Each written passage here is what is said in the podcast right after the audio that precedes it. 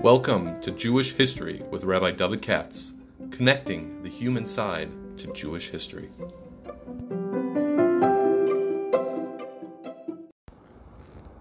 For sponsorship opportunities or to support this podcast, please visit our donate page at www.support.rabbidavidkatz.com.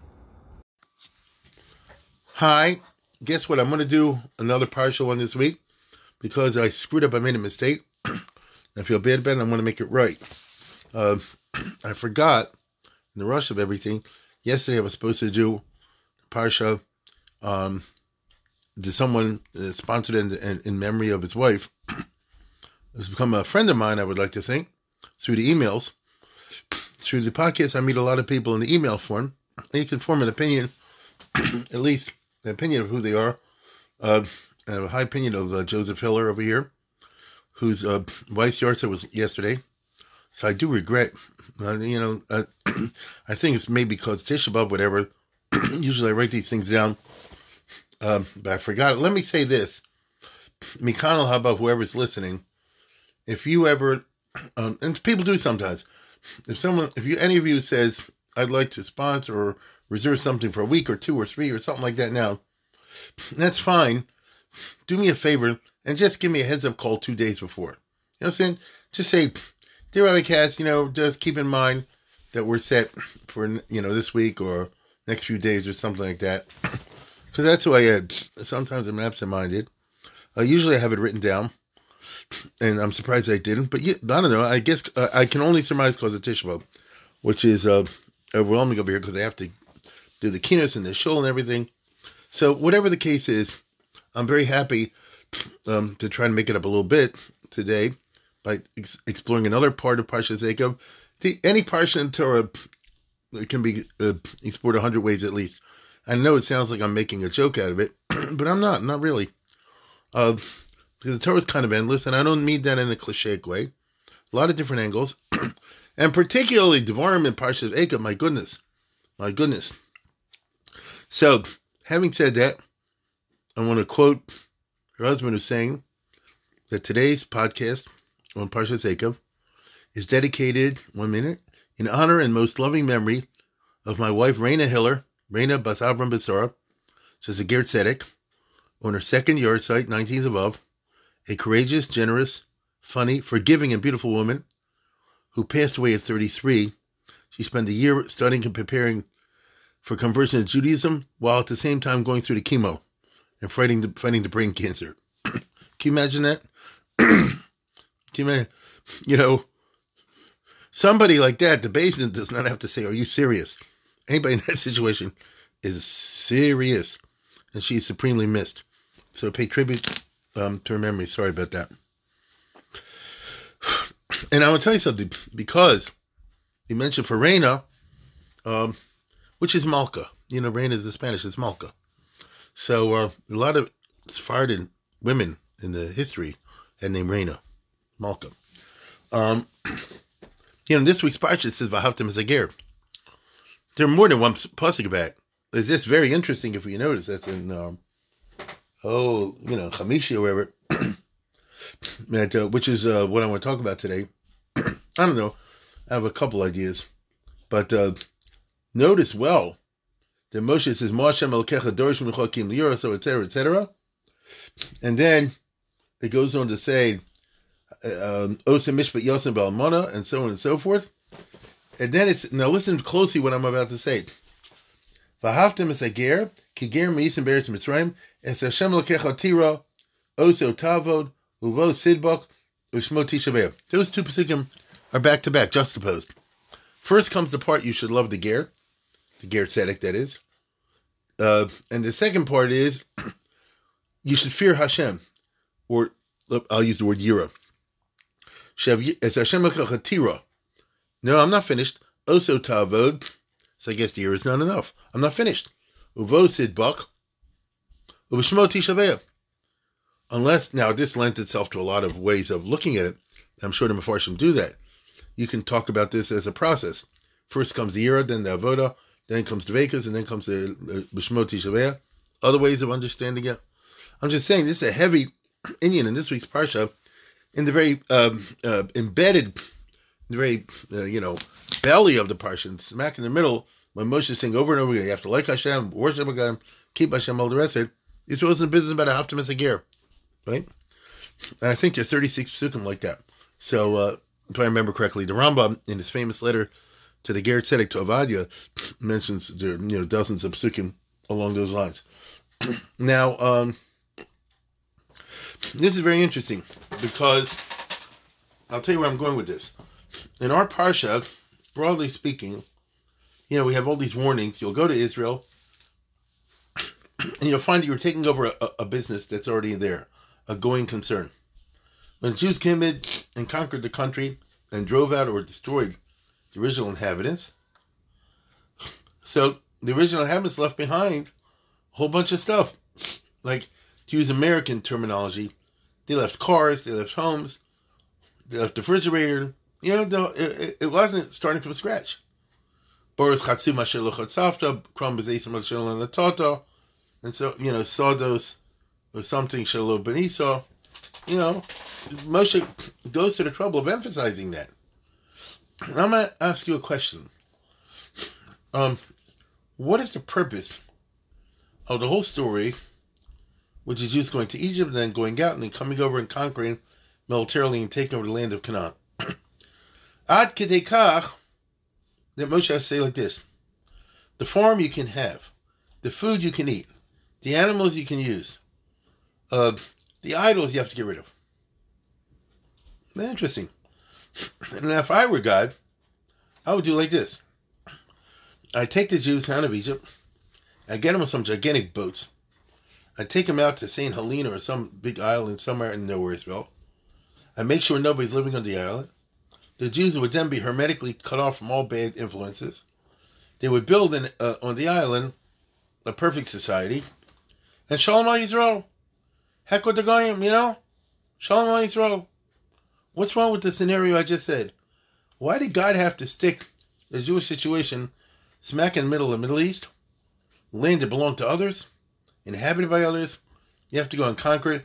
And even if you conquer it, it lays within it the cancer of idolatry because, as happened, once they took all this, the guy looked at this sketch or that one and said, you know, when all said and done, I'll, I'll use a good example not a bad guy.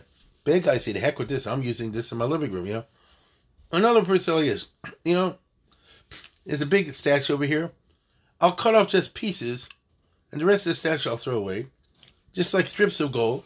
And I'll use the strips of gold for some financial purposes. Now, you're not allowed to do anything belongs to an idol. You can't have. Can't have a no, as everybody knows. Why? What's it? And why did Hashem put him in that temptation? What's the reason for that? Doesn't it make sense what I just said? Take them to an island or some desert area where they're free frum everybody else. Nobody will corrupt them. After all, isn't that the theory of the 40 years in the desert surrounded by clouds, fed by the moon, by the Miriam? They're not influenced by anybody else. And hopefully they'll grow up totally from. Isn't this today the Haredi dream? If we're up to Haredim in general, were it possible, you'd build a city in Israel or in America, you know, Monroe or something like that. As a pristine, uh, pure, right? Don't have anything to do with anybody else. Like Greta Garbo. I just want to be left alone. Right? And the argument would go, we have a system of laws and religious customs and all the rest of it. It doesn't make sense to others, it makes sense to us. the result is we end up with a society that's uh that works, has law and order, you know, it's pretty good. So, uh, what's wrong with what we're doing?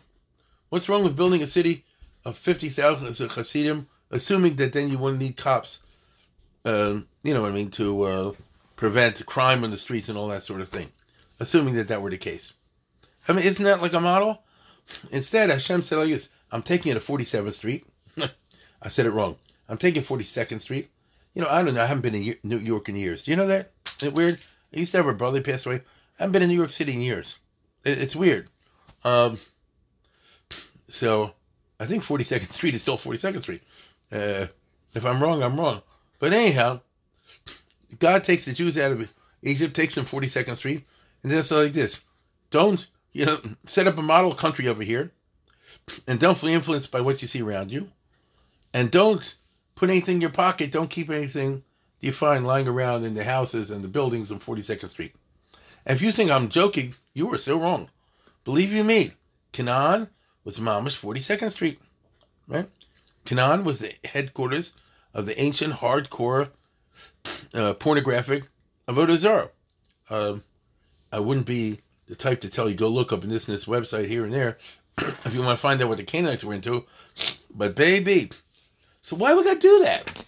You're trying to tell people I want you to live a pure life, a family life, a constructive life, Matovo Alecha Yaakov, and then you take them to Canaan, right? Uh, and even if they do right, which they did not do, and they get rid of the people, which they did not do. So you say there's no living Canaanite around to be must be on them. You left them with the material stuff. Wouldn't it have made more sense to say like this? Go to Canaan, if that's the case. I said better go in the desert, but let's say you go to Canaan. Burn and destroy everything and start all over again. From scratch.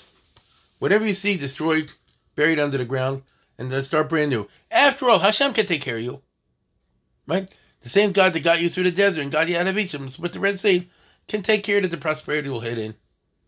And That way, every Jewish farmer from then on will be able to say, I built this farm with my own hands. Had Hashem's blessing.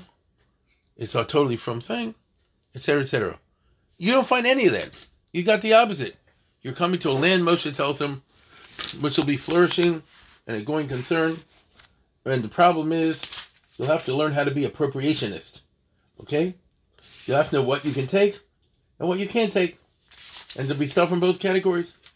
And as I said before, you know, don't take the idols and that sort of thing, but the other stuff you can take. So we see from the beginning that the Jews are thrown into a situation in which they say before they have to interact with others and learn how to appropriate not uh, appropriate and what not to appropriate. I think that's very interesting. Now you kind of see over here something that's profound. The Hainu. What is the purpose of Klal Yisrael? Are we just supposed to be a separate people and uh, go our way? We got a Torah. God singled us out by giving us the Torah and um, having a separate set of laws. As Moshe Rabbeinu says in this week's parsha so famously, all the nations will look at you and say, "Rak am chacham b'novan agaya gadol zeh." Okay, fine. And we should build a model society in Israel. You then go on to proceed to say, unfortunately, we didn't build the modern model society we're supposed to build. Nebuchadnezzar didn't work out. Had it worked out, things would be different. So that's very interesting because it's extremely ethnocentric. And you can find, it says, Rak Chashak Hashem You know? Uh, what you're really saying is like this the rest of the world can go to hell. They don't count. This little group in Eretz Yisrael, that's the part that counts.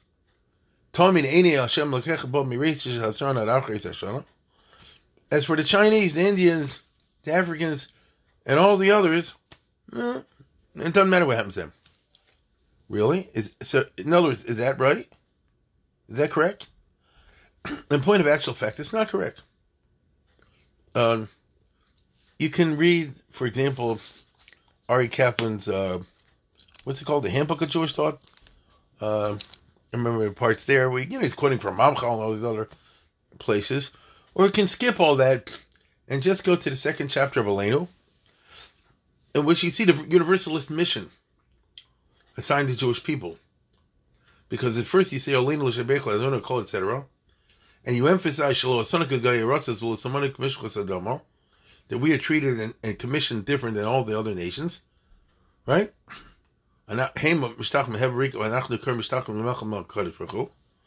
They worship other gods, we worship the real God. Okay? But then, having done a little bit of a boost, what follows? Then the Jew is supposed to say that we hope for the triumph of these ideas throughout all of mankind. We want the salvation of the whole human race, even the bad ones, Even the bad ones. Uh, we hope the time will come that all the nations will get rid of idols, not only Klal Yisrael, right? All the countries. How's it go? What's that all about? No tikkun olam baloney. The real tikkun olam. What does that mean? To fix the human race. Chol b'nei basar yikar Chol b'nei basar yikar We look for a time then the whole human race will call to God. Don't say they have to convert to Judaism, right? But they should yikar b'shmecha. Lahafne say alecha You want the wicked. Why don't you say like this? Heck with the wicked, kill all the wicked, and let the good ones survive and build a new. No, it's not we seek. We seek the, the, the reform and the uh, vindication of the wicked.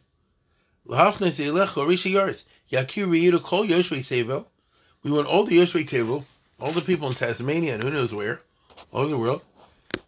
how's it go? Yakir V'yiru Kol Yoshvei Seva Ki L'chor Tichur Bez Yishav B'Loshen Lefanecha Hashem Yechur V'Pov L'chor Shem Choy Yitoy V'Kabel Chum Zom HaChzera etc. etc. we know very well. So how do you fit all that in to the Chumash narrative, which doesn't make any sense, that doesn't talk about that? Unless, Pshat goes as follows. God wanted the whole Jewish people to be worthy getting the Torah. That didn't work out. So he said, I'll pick one group. The group is a little bit weird because we're not particularly good. But Avram Yitzchak we're good. So God said, I'll put my money in this group, right? My time and effort in this group. And um, indeed, the whole story of the Chumash is about that. The idea was as follows Get, take them to Egypt. Now, again, it's strange. If the formative experience of Klal Yisrael is supposed to be, again, some kind of a core of should have put him in a hot desert somewhere, away from all other human beings, not in the Avi Avos Atum of Mitzrayim. It all pertains to the same theme. Um, it's interactive. And what it means is, I'll put him through some kind of process in Egypt then I'll take them to Israel. Um, they'll build hopefully a model state in Israel, which does require getting rid of the Canaanites and the Goyim because they'll be a, a unbelievably bad influence, especially the girls. Um, but if the Jews listen to what I'm saying, and they make sure that there's no Goyim in the country whatsoever, zero. So as we would say today, there's no TVs, right? There's no internet. There'll be no Kanani and Emori and all the rest of it, had they done what they're supposed to do. They have to kill him, but they got to get rid of him. Move him elsewhere.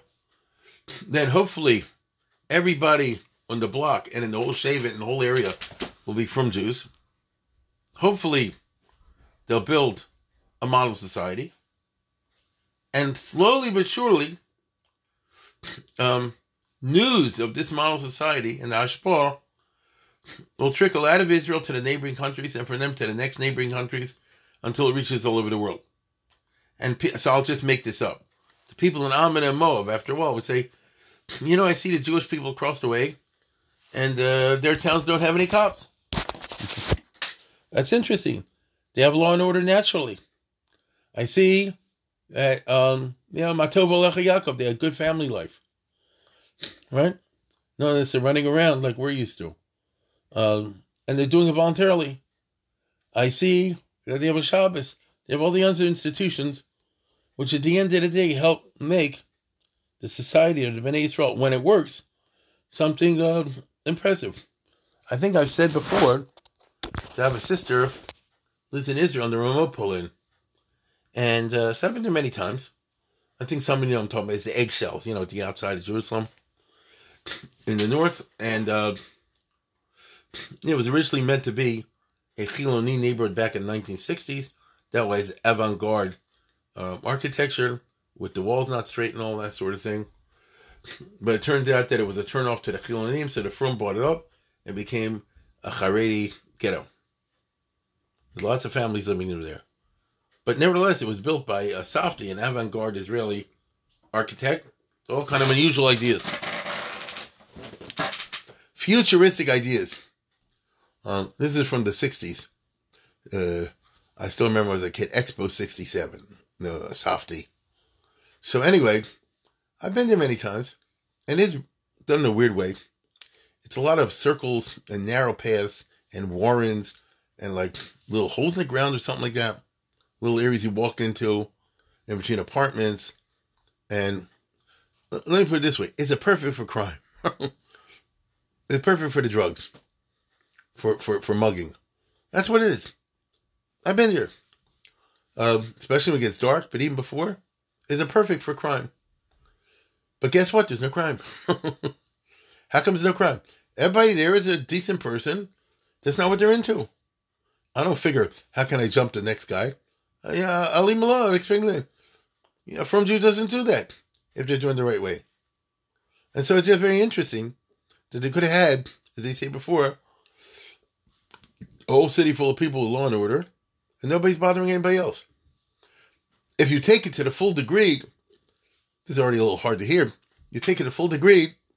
If they really would take it to heart, imagine a city which is one gigantic uh, Kelm, which is remembering Kelm, the guy left. I think you know the story. The guy left an umbrella there and nobody touched it for years. All the rest of it because it's not mine. I see something it's not mine. I don't take it. so imagine if the world was like that. Everybody's bumping to everybody else saying, Is this yours? Is this yours? Instead of me stealing from you. So the theory was that the Jews will build a model society. News of it will trickle out. People will start to come and check it out. They'll say, you know, the Shabbos stuff is all weird to me, and the kashrus is nuts, and the Taharas Mishpacha. But I have to admit, it, it, it coheres, it works, it, it comes together. Each piece of it by itself looks weird to me. When the whole thing is put together, a package deal, the paradigm and everything else, you end up with a very nice society. You end up with a very nice society. It's a peaceful, it's constructive, it's idealistic, it's faith oriented. It's a very good society. And slowly but surely, little by little, my friends, over God's good time, no matter how long it took, the world would come around to the second paragraph of Aleinu.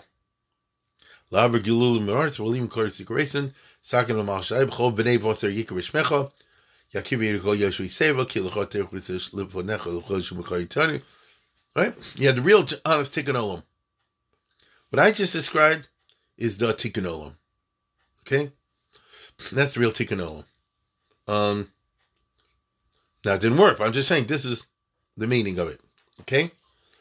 When you have that in mind, so apparently, it was necessary to have a situation in which the Jews are not going to start everything from scratch, but to work with the existing materials. If they would start everything from scratch, maybe they would make a society that was just completely different than anybody else's. But if you work already with birth, chatzu, mashel, chotzav, the krom, zeis, mashel, and toto, so people say this, it's a regular country, they have regular agriculture, they have regular cities like everybody else's, the houses look like everybody else's, but the people inside are different, and the hanhagas are different. And you see, it's possible to go through a year and have crops without human sacrifices. you understand? Without all the other stuff that used to go along at that time. You can have a religious ceremony without having some kind of kadation, kadation, the gay prostitutes, the non-gay prostitutes, that and the other. It's possible to have a meaningful religious experience without all that junk. You understand?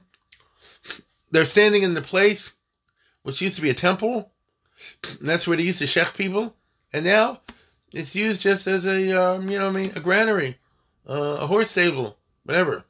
In other words, it was necessary for people to see that the original Canaanite stuff is there, but doesn't have the influence on the people. That's the only way I can make sense out of this. I might be right, I might be wrong. That's what makes sense to me. And so, the, and the Jewish people themselves were being given a message, which is the Lebanese sufficient mention, which means you're not here to create a society which you're only for yourselves. You may have to start that way, right? Uh, but once you get your situation together, now it never happened because they never got rid of the Canaanites. But I'm just saying, once you start that way, once you get your act together, then your job is to go into Kiruv. So it's a little bit today. There are many people that go into the Kiruv movement for all kind of variety of reasons. But some say like this: I come from a chashuva family. People spend time in the, in in uh, building up the Yiddishkeit. My family already has that because my grandparents, my parents were already you know instilled that into us, so on and so forth. I want to go and live a life full of meaning, and therefore I want to go and try to be makar of others. This eventually would have been, had to become the vocational Klal Yisrael. In order for this to happen, they can't be, um, what's the right word? So isolation, isolation is they don't know how to interact with other people.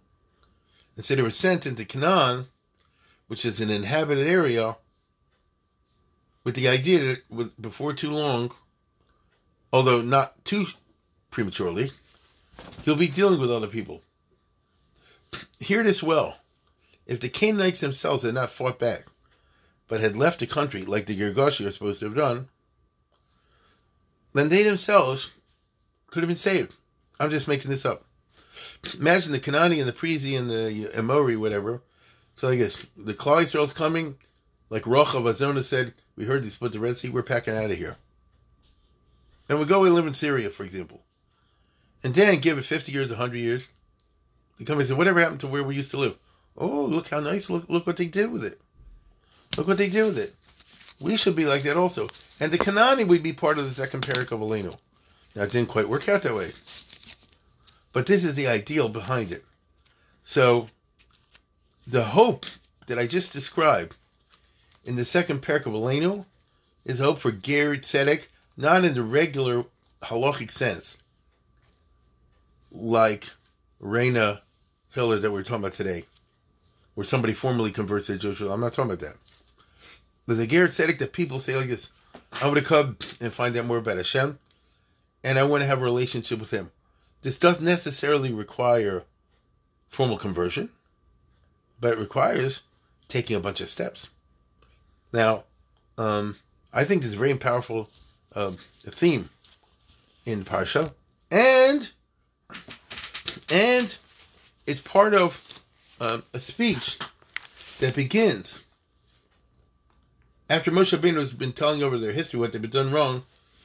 It starts with a very famous pasuk, which is almost funny and weird. Even Chazal say so. V'ato Yisrael, Moshe Malkecha Shoel What does God want from you? Kim liyiras Hashem Malkecha, laleches b'chol drachav, v'la'avoso, v'la'avodas Hashem Malkecha b'chol bavcha, v'chol nafshcha, lishmor tzmitzah Hashem chukoso, l'toblach.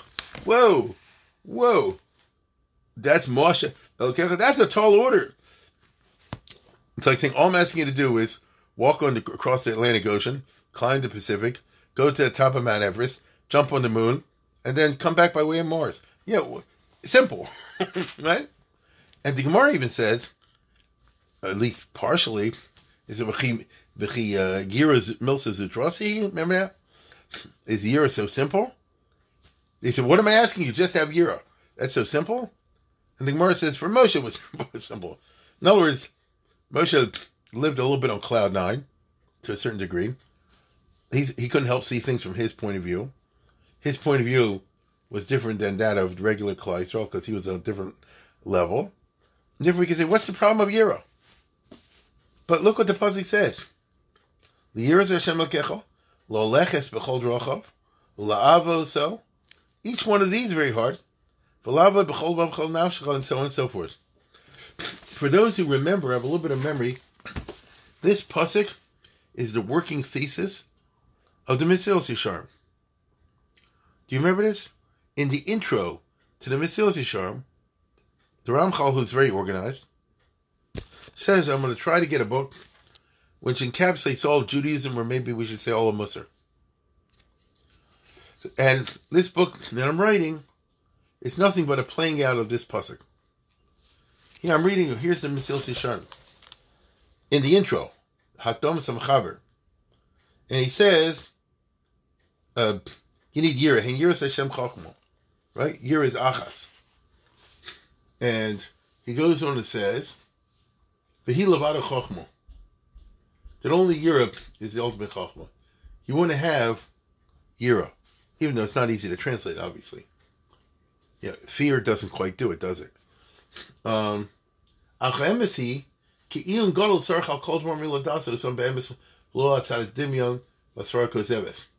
To fulfill this pasuk of Moshe Lekecha Dorish Mincha, the year and all the rest of it, he says, requires iyun Gadol, a great deal of thought and study to get it right.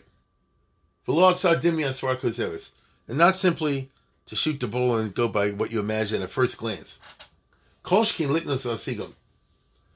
And to acquire these uh, traits. Umishi is born by Mira, and if you think about it, you'll see. is told both on Dorm Shachim Mischas Tivshin, El Dibra Shlemus Amiti Chacham Rabba. The real Hasidus doesn't apply to outward things. Nowadays you say Ashtrimal and a Kapato. Those days you say rolling in the snow or exaggerated, you know, uh, fasting. But rather, no, it's not external things, but rather the real Hasidus applies in this pasuk of Moshe Elokecho, Dorish Ischo, uh, Kim Liroso, Lechas B'Drachol Lavaso Lava Hashem Chol Vavchol Navshcho, and so forth. Kan Kolal Kol Chelke Shlemus Avoda Harnirtzis.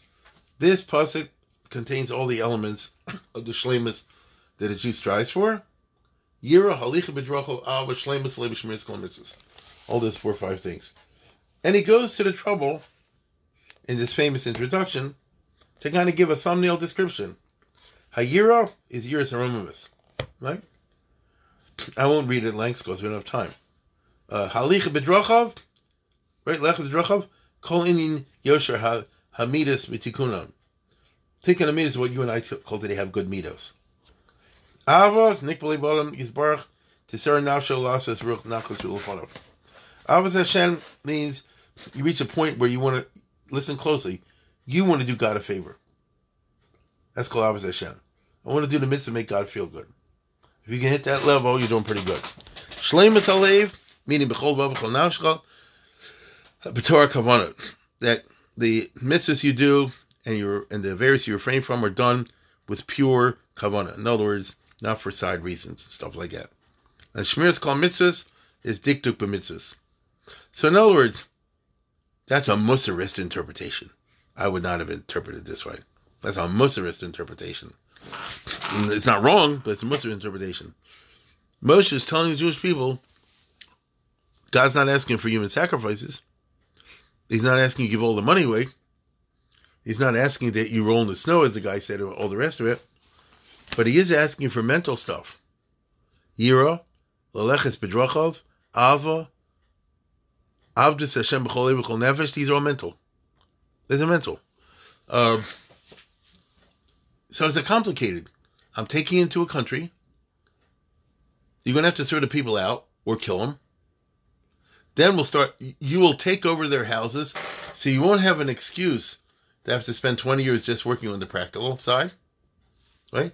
Because a lot of people say like this: first I have to make a living, and then once I made a living, then I'll talk about ruchnias.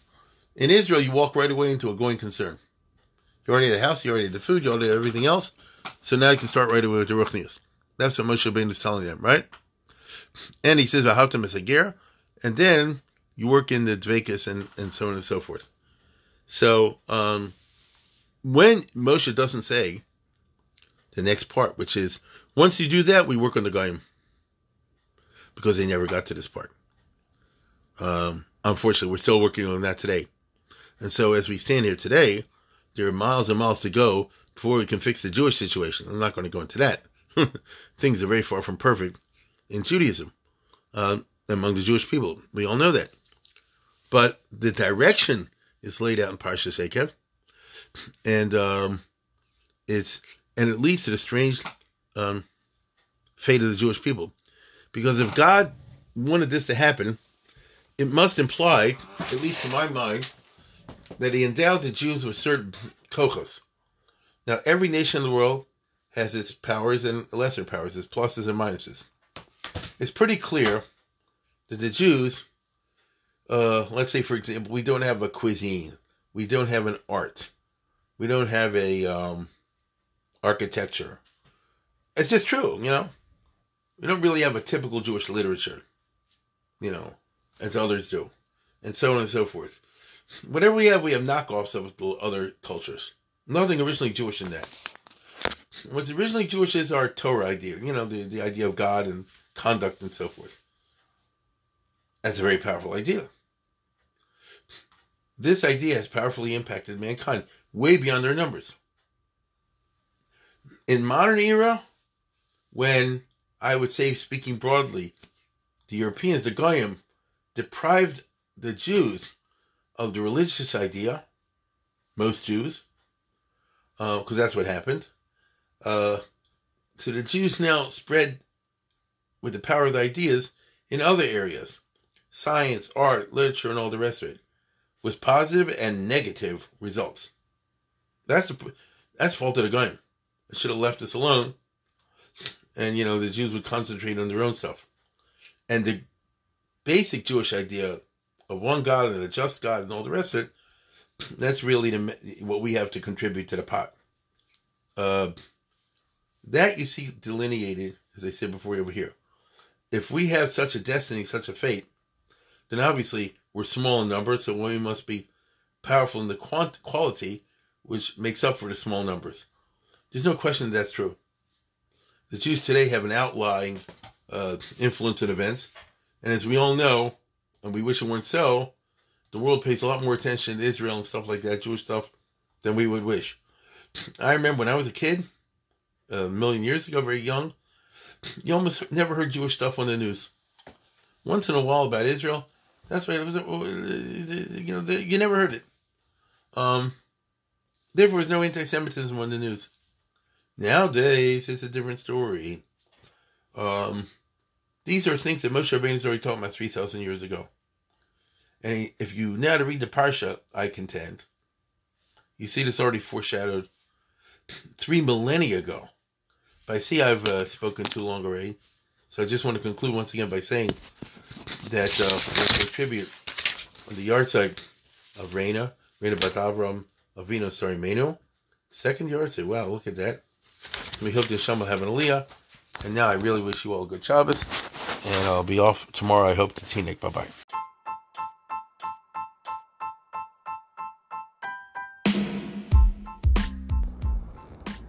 For sponsorship opportunities or to support this podcast, please visit our donate page at www.support.rabbidavidkatz.com.